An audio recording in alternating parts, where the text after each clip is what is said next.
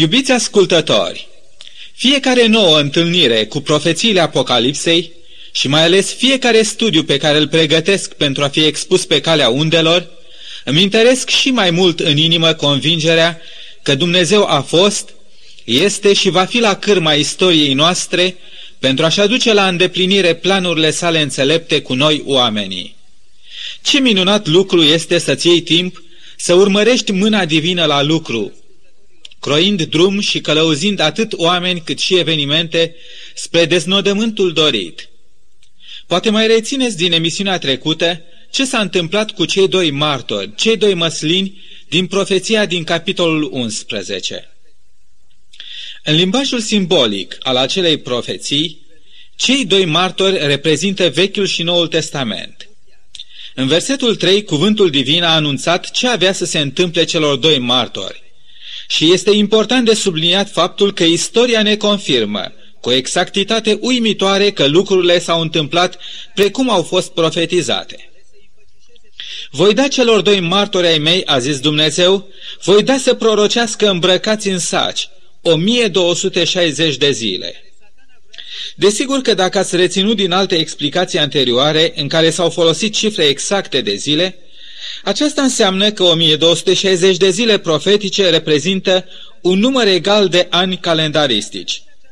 Această cifră de 1260 de ani ne descopere de fapt lungimea timpului cât cuvântul lui Dumnezeu urma să fie ascuns de privirile oamenilor, ținut la index, umilit, întortocheat și respins. Acum să citim începând de la versetul 7, să vedem ce ne spune în continuare profeția despre cei doi martori. Deci Apocalipsa, capitolul 11, versetul 7. Când își vor isprăvi mărturisirea lor, fiara care se ridică din adânc va face război cu ei, îi va birui și îi va omorâ. Și trupurile lor moarte vor zăcea în piața cetății celei mari, care, în înțeles duhovnicesc, se cheamă Sodoma și Egipt, unde a fost răstignit și Domnul lor. Și oameni din orice norod, din orice seminție, de orice limbă și de orice neam, vor sta trei zile și jumătate și vor privi trupurile lor moarte și nu vor da voie ca trupurile lor moarte să fie puse în mormânt. Și locuitorii de pe pământ se vor bucura și se vor veseli de ei și își vor trimite daruri unii altora, pentru că acești doi proroci chinuiseră pe locuitorii pământului. Dar după cele trei zile și jumătate, Duhul de viață de la Dumnezeu a intrat în ei și s-au ridicat în picioare și o mare frică i-a apucat pe cei ce i-au văzut. Și au auzit din cer un glas tare care le zicea, Suiți-vă aici! Și s-au suit într-un nor spre cer, iar vrăjmașii lor i-au văzut. În clipa aceea s-a făcut un mare cutremur de pământ și s-a prăbușit a zecea parte din cetate. Șapte mii de oameni au fost uciși în cutremurul acesta de pământ și cei rămași s-au îngrozit și au dat slavă Dumnezeului Cerului. După cum vedeți, evenimente stranii stăteau gata să se întâmple celor doi martori. Aproape de momentul când ei trebuiau să-și sfârșească prorocia lor îmbrăcați în sac, o fiară care se ridica din adânc urma să pornească război împotriva lor, să-i biruiască și să-i omoare. Cine era acea fiară? Spre cine îndrepta profeția acum degetul arătător? Care a fost de fapt ținta luptei fiarei din adânc? Evident, ținta tuturor atacurilor fiarei au fost cei doi martori, Vechiul și Noul Testament, cuvântul divin al Sfintelor Scripturi.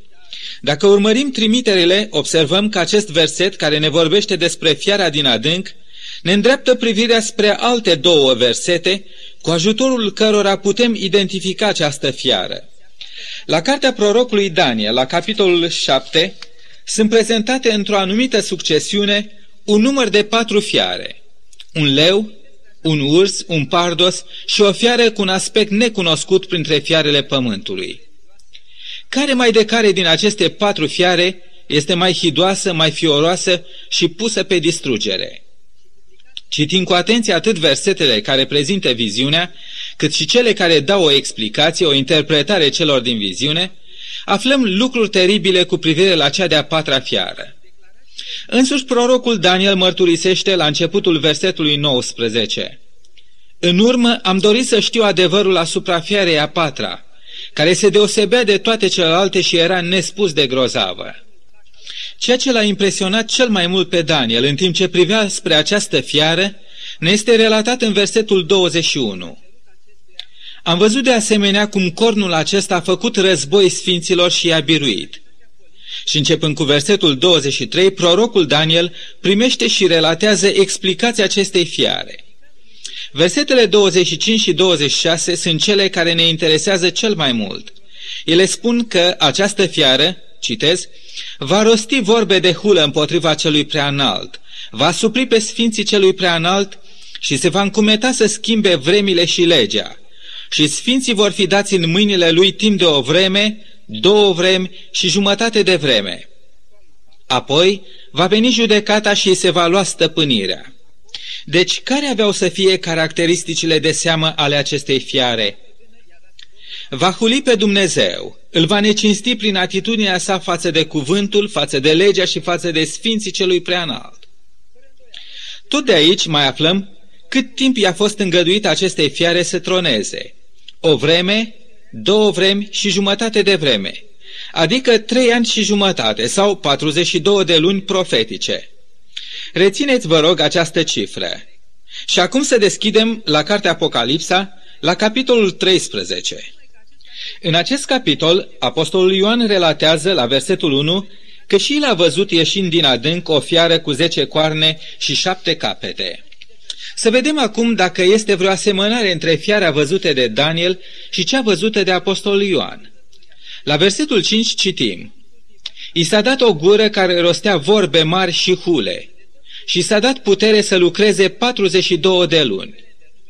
La versetul 7 mai citim I s-a dat să facă război cu sfinții și să-i biruiască. Ați găsit, ați sesizat punctele de asemănare între fiara văzută de Daniel și fiara din Apocalipsa? Sigur, rostirea a vorbe de hulă împotriva celui preanalt, război contra sfinților și biruirea lor, și o existență care avea să numere 42 de luni sau 1260 de zile. Întorcându-ne acum la capitolul pe care îl avem în studiu, capitolul 11, citim la versetul 7 că fiara care se ridică din adânc va face război cu ei, cu cei doi martori și îi va birui. Acești doi martori aveau să prorocească 1260 de ani, îmbrăcați în sac, atâta timp cât avea să dureze domnia acestei fiare. Fiara din adânc urma să facă război nu numai sfinților, ci și celor doi martori, pe care avea să-i biruiască și să-i omoare. În privința fiarei ieșite din adânc, majoritatea comentatorilor conservatori, care privesc profețiile Bibliei prin lentilele istoriei, sunt de acord că această fiară nu este decât acea putere politico-religioasă a Bisericii Romano-Catolice. Ea este singura putere civilă din toată istoria care întrunește toate caracteristicile amintite mai sus, împreună cu încă alte șase sau șapte caracteristici pe care le-am lăsat necomentate din dorința de a le relua cu altă ocazie în cadrul altor studii. Ea este singura putere civilă și religioasă care prin capii ei s-a așezat, cum spune Apostolul Pavel, în templul lui Dumnezeu, dându-se în semn de hulă, drept Dumnezeu. Ea este singura putere religioasă care s-a amestecat să răstâlmăcească cuvântul lui Dumnezeu, să schimbe poruncile lui Dumnezeu cu poruncile oamenilor și să impună voința bisericii mai presus de voința lui Dumnezeu. Desigur că aceia care au continuat să se țină strâns lipiți de cuvântul divin al celor doi martori, al Vechiului și Noului Testament, au trebuit să împărtășească aceea soartă cu martorii, să se pornească război contra lor, să fie biruiți și dați la moarte. Așa se face că pe tot parcursul celor 1260 de ani de dominație papală, cuprinși între anul 538, anul înscăunării primului papă, și anul 1798, anul detronării ultimului papă, milioane și milioane de credincioși sinceri și devotați au trebuit să plătească pe preț de sânge atașamentul și credincioșia lor față de Sfânta Scriptură. Aproape însă de încheierea celor 1260 de ani de prorocire în sac, Aproape de detronarea ultimului papă din această serie a Evului Mediu, profeția ne atrage atenția asupra ultimei lovituri pe care fiara avea să încerce să o dea celor doi martori. Și această lovitură urma să fie dată prin mâna acelei cetăți mari sau națiuni, care la un moment dat a arătat atât zel și atașament față de gura care rostea cuvinte de hulă și nu față de glasul celor doi martori. Și această națiune era Franța. Momentul istoric, care corespunde cu încheierea celor 1260 de ani de domnie papală, este momentul Revoluției franceze. Franța este prima națiune modernă care s-a ridicat să nege existența lui Dumnezeu. Ea este prima națiune modernă care a afirmat și promovat ateismul, întronând rațiunea în locul lui Dumnezeu. Și pentru a personifica pe noul ei Dumnezeu, Revoluția franceză a ales o cântăreață de operă, cunoscută ca fiind pe cât de frumoasă, pe atât de stricată din punct de vedere moral. Acoperită de un voal semitransparent, acest nou Dumnezeu al Franței ateiste a fost plimbat în car triumfal pe străzile cetății celei mari, care în înțeles duhovnicesc se cheamă Sodoma și Egipt. Stricăciunea Sodomei din vremea lui Lot a fost din nou văzută ca mod de viață al Franței și mai ales al locuitorilor din capitală. Idolatria Egiptului, care întunecase cândva gândirea lumii antice, reînviase acum pe străzile acelei națiuni moderne.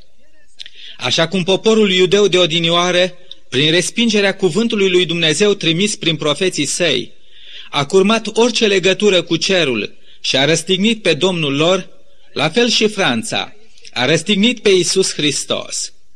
Începuse domnia teroarei. Oricine care devenea pe drept sau pe nedrept bănuit ca fiind împotriva stăpânirii, era urcat pe eșafod. La data aceea, chiar să fie ales să fii sau să pozezi în a fi un creștin încropit, era tot atât de primejdios ca și a te declara pe față că ești credincios. Zi de zi, mulțimile care detronaseră pe Dumnezeu din conștiința lor, în insulte și în strigăte și gesturi brutale, își conduceau la locul de execuție victimele lor. Locuitorii națiunilor vecine priveau cu imire la această dezlănțuire irațională, diabolică, a patimilor omenești, ale acelora care întronaseră rațiunea. Ce ironie neagră! Dar Dumnezeul cerului avea să pună capăt terorii, persecuției și nebuniei omului. Națiunile moderne ale lumii aveau acum în față tabloul complet al rezultatelor tragice atunci când omul detronează pe Dumnezeu și respinge cuvântul Sfintelor Scripturi. Din acea perioadă de domnie a teroarei, aceste națiuni puteau să păstreze și să transmită din generație în generație, până în zilele noastre, un semnal de alarmă. Dar după cum vedem azi, unele națiuni n-au înțeles lecțiile istoriei și repetă orbește în soarta propriilor lor popoare detronarea lui Dumnezeu, întronarea rațiunii, instalarea aceleiași domnii a teroarei, a fricii, a destrăbălării, a urei între oameni și aceeași domnie a persecuției și eșafodului. Dar profeția anunța în versetul 11 că după cele trei zile și jumătate, Duhul de viață de la Dumnezeu a intrat în ei și s-au ridicat în picioare. Și o mare frică a apucat pe cei ce i-au văzut. Așa s-a și întâmplat. Istoria ne mărturisește că după trei ani și jumătate Franța era istovită de nebuniile ei, era ajunsă la capătul experiențelor ei nenorocite. Atunci Duhul lui Dumnezeu a întors din nou privirea oamenilor spre Biblie, spre cei doi martori, și din nou Dumnezeu putea să-și găsească un loc în mintea omului. Acele națiuni care s-au atașat cel mai mult Sfintelor Scripturi și le-au promovat ca fiind baza vieții de societate, s-au dovedit a fi tocmai acele națiuni care au preluat pe glob conducerea printre celelalte națiuni în domeniul educației, științei, justiției și, în general, în toate domeniile vieții. O perioadă scurtă de numai trei ani și jumătate de ateism a demonstrat tuturor generațiilor de atunci și până azi ce poate face omul despărțit de Dumnezeu și fără lumina Sfintelor sale Scripturi. Aceste evenimente dramatice au fost comparate în profeție la versetul 13 cu un mare cutremur de pământ. Potrivit cu o altă profeție din Apocalipsa, capitolul 13, versetul 3, la încheierea acestor evenimente, fiara avea să primească o lovitură de moarte. Acea fiară, care se ridicase din adânc cu scopul expres de a face război contra Bibliei și a omorât pe cei doi martori, acea fiară avea să fie ea însăși rănită de moarte. Dar la data aceea nu numai domnia tiraniei papale ajunsese la capătul ei, ci și domnia monarhiei a fost nimicită. Nobilimea Franței, care după unii istoricieni număra la data aceea șapte mii de familii, și-a pierdut titlurile și proprietățile ei. Așa a început era modernă a istoriei. Cei ce se ridicaseră să prăpădească pământul au fost ei înșiși prăpădiți. Cei ce au scos pe Dumnezeu din mintea oamenilor au smuls Biblia din mâna poporului și le-au pus în schimb în mână arme de nimicire, învățându-i să prăpădească pământul, trebuiau acum să cadă prăpădiți de aceeași mână violentă. În continuare, versetul 14 din capitolul 11, cu care ne ocupăm astăzi, ne spune A doua nenorocire a trecut. Iată că a treia nenorocire vine curând.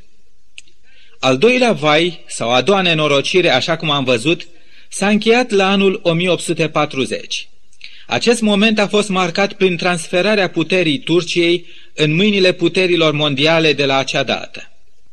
În acea vreme, cerul trimite pe pământ un înger puternic care anunță cu glas tare răsunător, jurând pe numele lui Dumnezeu, că de la acea dată și până la sfârșit, evenimentele se vor desfășura într-o succesiune fără de niciun fel de zăbavă, care vor trezi întreaga lume.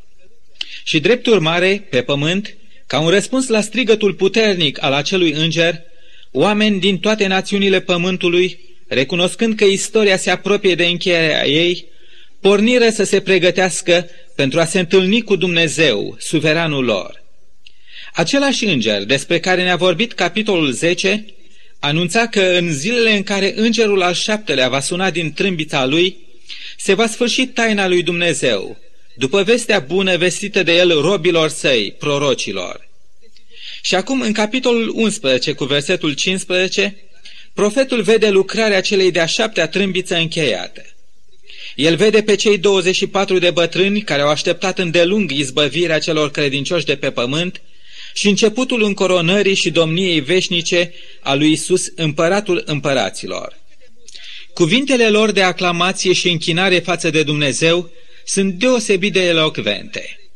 În ele stă concentrat tot dorul întregului univers al lui Dumnezeu de a vedea domnia lui Dumnezeu restabilită și pe această planetă care a căzut în mâinile lui satana, vrășmașul lui Dumnezeu. În cuvintele celor 24 de bătrâni găsim expresia spiritului care tronează în lumile necăzute în păcat, spiritul adevăratei închinări, care simte suprema fericire la gândul că Dumnezeu este stăpân peste viața creaturilor sale. Ce contrast izbitor între viața celora de pe pământ, care pentru trei ani și jumătate l-au detronat pe Dumnezeu, și viața celor din ceruri, care vor să-L întroneze pe Dumnezeu pentru veșnicie. Ascultați dar cuvintele celor 24 de bătrâni și întrebați-vă, iubiți ascultători, ce spirit tronează în aceste momente în inima dumneavoastră față de Dumnezeu? Putem noi să ne unim glasul nostru cu acela al celor 24 de bătrâni? Priviți la ei în timp ce dăm citire versetelor 16 și 17. Și cei 24 de bătrâni, care stăteau înaintea lui Dumnezeu pe scaunele lor de domnie, s-au aruncat cu fețele la pământ și s-au închinat lui Dumnezeu și au zis, Îți mulțumim, Doamne Dumnezeule atotputernice, care ești și care erai și care vii, că ai pus mâna pe puterea ta cea mare și ai început să împărățești. Neamurile se mâniaseră, dar a venit mânia ta.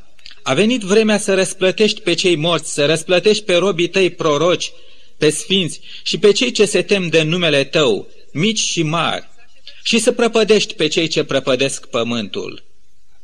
Ce minunate cuvinte! Ce spirit adânc de închinare și adorare!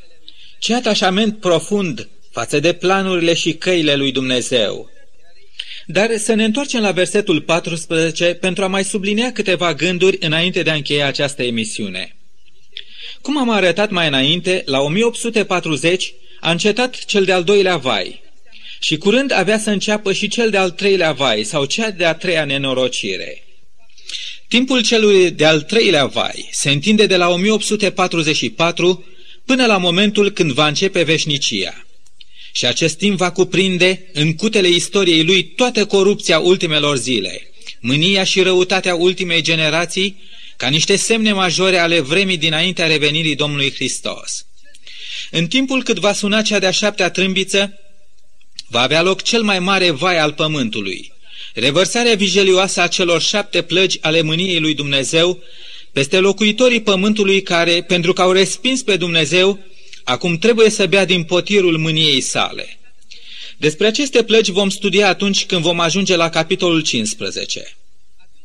Tot în timpul când va suna cea de-a șaptea trâmbiță, cei credincioși vor trece prin timpul strâmtorării celei mari, care va întrece cu mult mai mult prigoana și suferințele care au domnit atunci timp de trei ani și jumătate în Franța. Când acest vai va fi pe sfârșite și când ultimele sunete ale trâmbiței a șaptea stau pe punctul de a se stinge în veșnicie, Sfinții lui Dumnezeu vor ura bun venit în urale de bucurie și laude Domnului Isus care vine pe norii cerului ca să aducă răsplătirea tuturor celor ce s-au temut de numele Lui. Perioada celei de-a șaptea trâmbițe, ne spune capitolul 20 din Apocalipsa, va continua cu o perioadă de o mie de ani. De altfel, singura perioadă de timp care va fi numărată din toată veșnicia. Această perioadă începe odată cu revenirea Domnului Hristos și înălțarea la cer a bisericii sale și nimicerea celor necredincioși și se va încheia atunci când satana cu îngerii lui, cât și cu cei ce l-au urmat dintre pământeni în revolta sa față de Dumnezeu, vor fi mistuiți definitiv de focul mâniei lui Dumnezeu. Acest foc va curăți definitiv și pentru veșnicie Universul lui Dumnezeu, de orice păcat și de toate urmările lui, de începătorul păcatului și de toți urmașii lui. Și pământul, această primă și ultimă pată din universul fericit al lui Dumnezeu, o pată care a trebuit să fie ștearsă la Golgota cu sângele Fiului lui Dumnezeu, va fi acum pe deplin înlăturată din istorie și un pământ nou, cu oameni noi vor intra pe porțile de mărgăritare ale timpului. După cum vedeți, iubiți ascultători, îngerul care a strigat la 1844 cu glas puternic, ca răcnetul unui leu, că nu va mai fi zăbavă, se pare că încă mai zăbovește. De atunci și până azi, au mai trecut încă 144 de ani. V-ați întrebat, oare cât timp va mai zăbovi cerul? V-ați întrebat, și oare de ce această zăbovire? Pe seama a ce ar trebui să o punem? Potrivit cu această profeție din capitolul 11, al cărei studiu l-am încheiat astăzi, amânarea sau zăbovirea lui Dumnezeu, așa cum o sesizăm noi, este o parte din taina lui Dumnezeu, care în curând va trebui să se sfârșească. Aceasta este de fapt taina iubirii lui Dumnezeu, care amână revărsarea mâniei sale peste acest pământ. Este taina iubirii divine care dorește ca niciunul din noi să nu piară, ci toți să venim la pocăință, toți să ne întoarcem la El din toată inima.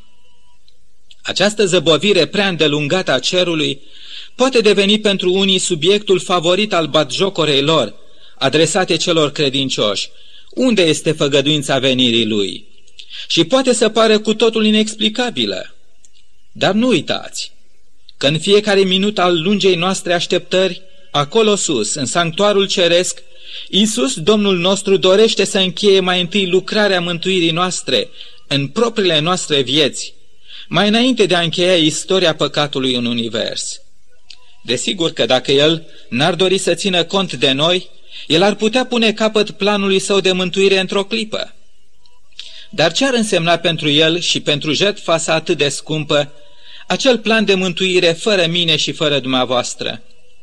Iubirea lui nu suportă acest gând, ca vreunul din noi să lipsească de la marea sărbătoare. De aceea, iubiții mei ascultători, care în inimile dumneavoastră în aceste momente, prin lumina Duhului lui Dumnezeu, recunoașteți că stați încă departe de Dumnezeu, încă departe de cei doi martori ai cuvântului său, încă departe de ascultarea de poruncile sale, încă departe de mijlocirea ispășitoare a Domnului Hristos din sanctuarul ceresc, Vă rog fierbinte, în numele lui Hristos, împăcați-vă cu Dumnezeu. Mai e puțin și ușa Harului Divin se va închide. Mai e puțin și acea iubire a lui Isus, care ne-a tot așteptat, nu va mai aștepta la nesfârșit. O fie ca aceste câteva clipe de răgaz, de zăbovirea cerului, să fie spre mântuirea noastră și a familiilor noastre. Și la aceasta să ne ajute pe toți Dumnezeu. Amin.